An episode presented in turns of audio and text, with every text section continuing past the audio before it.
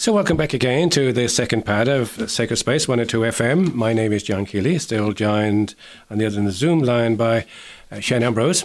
And today we have a special guest, as we usually try to uh, keep in touch with what's happening around the Catholic world, events, pilgrimages, etc., etc. This week we decided to contact Lough Derg in County Donegal and welcome onto the programme Mary McDade, who's a member of the Derg pilgrimage team. I think her actual, I think her her uh, title is official title is the Director of Pastoral Services. Anyway, Mary, you're very welcome to the programme, and thanks for joining us.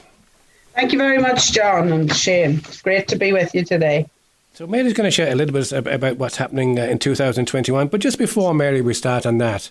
Um, there's some of our listeners who mightn't know much about Lough Derg. They might have heard about it, uh, but don't, they, they, don't know much about Lough Derg, the pilgrimage site. Can you explain to us maybe where it is and a little bit about the history, please? Certainly. Uh, probably many of your listeners are more familiar with the other Lough Derg, which is down the south of the country, uh, near, near, your area. But we are in Lough Derg in County Donegal. Um, and while it's very often just referred to as Lough Derg, actually Lough Derg is the name of the lake.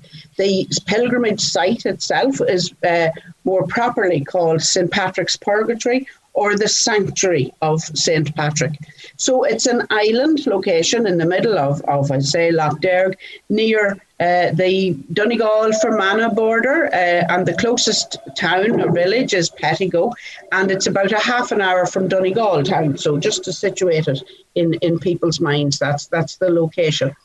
Um, I'm just looking here uh, at a, a, book that actually the current prior wrote many years ago, and he has in it a copy of Bettelius's map of Ireland from 1560. And Lough Derg is one of the very few places shown on it in, in all of Ireland from 1560. So that takes us back 500 years. But in fact, Derg, the pilgrimage, goes back even much further again. Uh, there is a larger island uh, behind the, the station island, which was called is called Saints Island, and it is there that a monastery was set up in the fifth century by the Celtic monks. And that was then subsequently taken over by the Augustinian monks then the Franciscan friars, and then in the 1700s, the diocese uh, were located in the diocese of Clogher, and the diocese took responsibility of it from the late 1700s. So basically, from the 5th century, Derg has been a place of pilgrimage. So it's incredible history, uh, really. Um, uh, it has changed a little bit over the time in that way back in the mid in the mid uh, medieval times the pilgrimage could have been anything up to 15 days duration. Uh, it, it's definitely reduced to nine and then six, and now the traditional pilgrimage is now a three day pilgrimage. Um, and on the three day pilgrimage, people uh, arrive on the island on their first day having fasted from midnight the night before. They stay awake all of the first night, keeping vigil and praying as they, they keep vigil. And then on their second night, they go to bed on the island. And then they depart on their third day, but maintaining their fast until midnight of their third night. So it's a three day fast. The entire pilgrimage is done barefoot. And that's something maybe that puzzles people sometimes, you know, why the bare feet? And when someone explained it to me many, many years ago, was, well, you know the story of the burning bush. When uh-huh. Moses asked when he said, Take off your shoes, for the ground on which you stand is holy ground. And I think that's very much part of the reason why the Derg pilgrimage is done in bare feet. Thousands, probably hundreds and hundreds of thousands of people have obviously tread those stones over the past thousand years. And so we, as we do it, uh, anybody who, who does the pilgrimage, we are walking literally in the foots of our ancestors, in, the, in, in their footsteps, and walking the same stones that have been there for a thousand years. And so we're praying with our entire body when we do the Derg pilgrimage. Now, it has often been said that it is the most difficult pilgrimage in the Western world. And it's not easy. But then, you know, nothing easy uh, nothing good comes easy, you know. Yeah. Uh, and the benefits that people get from it are, are absolutely unbelievable. And it's interesting that just this coming week, uh, we have the feast of St. Thomas on the, the, the 3rd of July, and Thomas was the doubter, doubting Thomas. And while we have people of enormous deep faith coming to Lough Derg on a, on a regular basis, we also have the doubters, the people who are searching. You know, and it's often said that that um, you know, true true the truth and, and the proof comes from deep searching and deep searching will bring deep truth and we have those people coming regularly uh, to Lough Derg. Many pilgrims would tell us that their annual Lough Derg pilgrimage is their annual connection with the institutional church. Um, and, you know, they, they just get so much from it. And I think, for me anyway, it's the authenticity. We have nine values associated with Lough Derg. And I suppose, for me, authenticity is probably the biggest one. Um, our description of, of the authenticity is that we are in touch with one's best and truest self and with what really matters. And I think the fact that you're away from the mainland, there's no cars, there's no television, there's no radio. In fact, you can't even see a road from the island. You're so remote. And it's just to get that space and that time to be by yourself and to be with God, I think is is the main that's certainly what I get most from it is is the getting away and the, the time and the space to be with God. Mm. It definitely links in, Mary, with I suppose some of the great pilgrim traditions on in Ireland. I suppose the other one, anytime anyone says Lough Derg to me, the other place that automatically comes to mind is Croagh Patrick. Of course, you know, yes. and the linkage mm-hmm. is there. But again, yes. as you said, there's that whole linkage where you are encountering the divine with body, mind, and spirit. Yes. And it's something which is actually common to so many faiths. Um, as someone who has has worked overseas, and particularly in, in majority Muslim countries, it's the one thing that always struck me about those of the Islamic faith, and particularly when they did their Hajj to Mecca. Again, mm-hmm. it's a it's a it's a requirement a if you're a Muslim, experience. you know, and it's a body yeah. experience, you know, mm-hmm. and the whole way that they pray is involving the body, and it's very much linking yes. to what we are as Christians in terms of our faith is an incarnational faith, which means you know, God came into our world. He came to walk amongst us. He came to accompany us in our lived experiences. And I mm-hmm. sometimes I think we, we kind of forget that, particularly in Ireland. Sometimes we have a tendency to have a very high theology. We put God on a cloud and He's out there. And it's it's good to remember that it, it's not. He, he, it's it's what it's what he walks with us. And, now, and I think Jesus walks with the pilgrims in walking with one another. Mm. You know, there there's very often as much uh, good uh, derived from their pilgrimage in a pilgrim sharing their story with another pilgrim than there is with from the sermons or whatever they hear in, in the basilica you know it's the gathering of the people it's the people walking and praying with each other which is uh, a huge, and they're all the same. Mm. Uh, many years ago, a friend of my father's had a um, serious illness and, in fact, had a leg amputated. And my parents went to visit him, in a, a rehabilitation centre in Dublin. And this guy was a very wealthy man. He had everything that he needed, you know. But he said to my parents, he says, uh, this place, the rehabilitation centre, reminds me so much of Lough Derg. He says, we're all the same here and it doesn't matter what we have at home. And Lough Derg is like that too. It's a great leveler you know, mm. that everybody's the same. It doesn't matter what you have at home, you're coping with the same things on Derg. Mm. And it really brings you back to, to base and, and really brings you in touch with, with everything that is, is good. I- I have to say, Mary, um, having done Lough twice myself, my abiding memories of it are is that the sense of pilgrimage, the sense of even achievement you have in doing it, mm-hmm. and most of all, it's the the midges. I know, yeah, yeah, and and I suppose, and gosh, they, they affect me terribly. I can assure you, and I, am there for the whole summer. You're only there for three days. days yeah.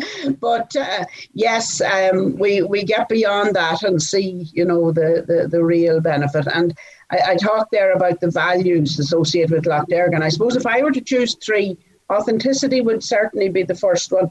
And the other two that I would put up there would be healing and hope. You know, um, there's great healing found on Lough Derg, and uh, Father Eamon Conway, who, who I know you know well, wrote a, a book recently on Lough Derg, and he called it the island of quiet miracles. And it's those miracles of inner healing, not physical healing per se, but inner healing that happened day and daily on, on Lough Derg. And so many prayers, and often for people seemingly impossible requests, are mm. answered on the Lough Derg pilgrimage, you know. Yeah, as you mentioned, as you mentioned, Father Eamon Conway there. Father Eamon, of course, is a great friend of the program, and we did have an interview with him in June 2019 about that book. And if mm. people want to listen back, it's on the podcast page. Now, Mary, one of the things, obviously, talking about Lough Derg, one of the things, of course, is you know, as you mentioned there, it's about Pobal Dé coming together. Very much, mm-hmm. it's a, it's about people coming together, and obviously, at the moment, that's a problem. And unfortunately, for 2021, for the second yeah. time ever, we've had you've had to cancel the pilgrim season because yes. of COVID. So, in terms of coping with COVID and kind of maintaining the tradition, what kind of innovations or what kind of things has the team been taken on in, in, in Derg? Yeah, well, we've bowled ourselves over really with how we've coped with it, to be honest. Um, um, I mean, it's a huge loss to us in so many respects of not being able to open, as you say, for the second year running. But we we grabbed the opportunities that were there with, with both hands. And we piloted last year um, something that we've been thinking of for several years, and we're continuing with those pilots this year in a, on a very small scale. First of all, we have what we call the pilgrimage on the lake shore or the pilgrim path. Um, the ancient pilgrim path is is the way that people would have actually walked to Derg because that was obviously the only form of transport uh, for many many years, and so we have redeveloped that developed that path that we can now walk 12 kilometres, well six out and six back in a loop. Um, right out to as close as you can get to Saints Island, the original monastery uh, island. Um, and we last year and again this year we're offering offering guided pilgrimages where the, the prior or some of the rest of our team will walk with people and pray with them as they walk the pilgrim path. Now, that pilgrim path is open every day for people just to walk on their own. In our visitor centre at the lake shore, we have a little leaflet of the prayers that they might say along the way, and we have little stations marked along the path where they can stop and say specific prayers. So even though they can't go on to the island, they can walk the pilgrim path, and at many, many points along the path, they're looking over at the island and actually see it maybe from angles they never saw it from uh, before. So that's one initiative which was very successful. But of course, COVID even closed us down on that last year. Uh, but it's open at the moment, and um, if you if people would like to watch our, our um, website, news will be going up on the dates on which Father La will be guiding more pilgrimages. But again, welcome any day just to come along themselves and walk the pilgrim path. Mm. We also took the opportunity last year to pilot residential retreats, which we've been thinking of again for many years, to, to use the place for a different purpose, if you like. And so we piloted two of those last year um, where we have 11 ensuite rooms basically that were used for staff, and COVID restrictions don't allow shared bathroom facilities. So that was we're, we're uh, limited to a maximum of 11 participants. So we had two of those last year. They were fantastic. And uh, we have uh, two more of them this year coming up now in August. And we're really looking forward to that. But the way in which we reached out to the majority of our pilgrims who were missing their annual pilgrimage, if you like, was we offered last year and again actually this weekend now, we are having the pilgrimage from wherever you are. So people were invited to do the pilgrimage at home or wherever they are, uh, while the prior and a few of his comrades do it on the island. Uh, so, in solidarity with each other, everybody was doing it simultaneously. Um, even people in Australia and Canada will do it in real time. Not you know, so they're they're doing their vigil in the middle of the day, and then you know, but they they join with us, and then myself and and three other members of the team do it in the church in Pettigo where there's a webcam, and so people who are at home and actually.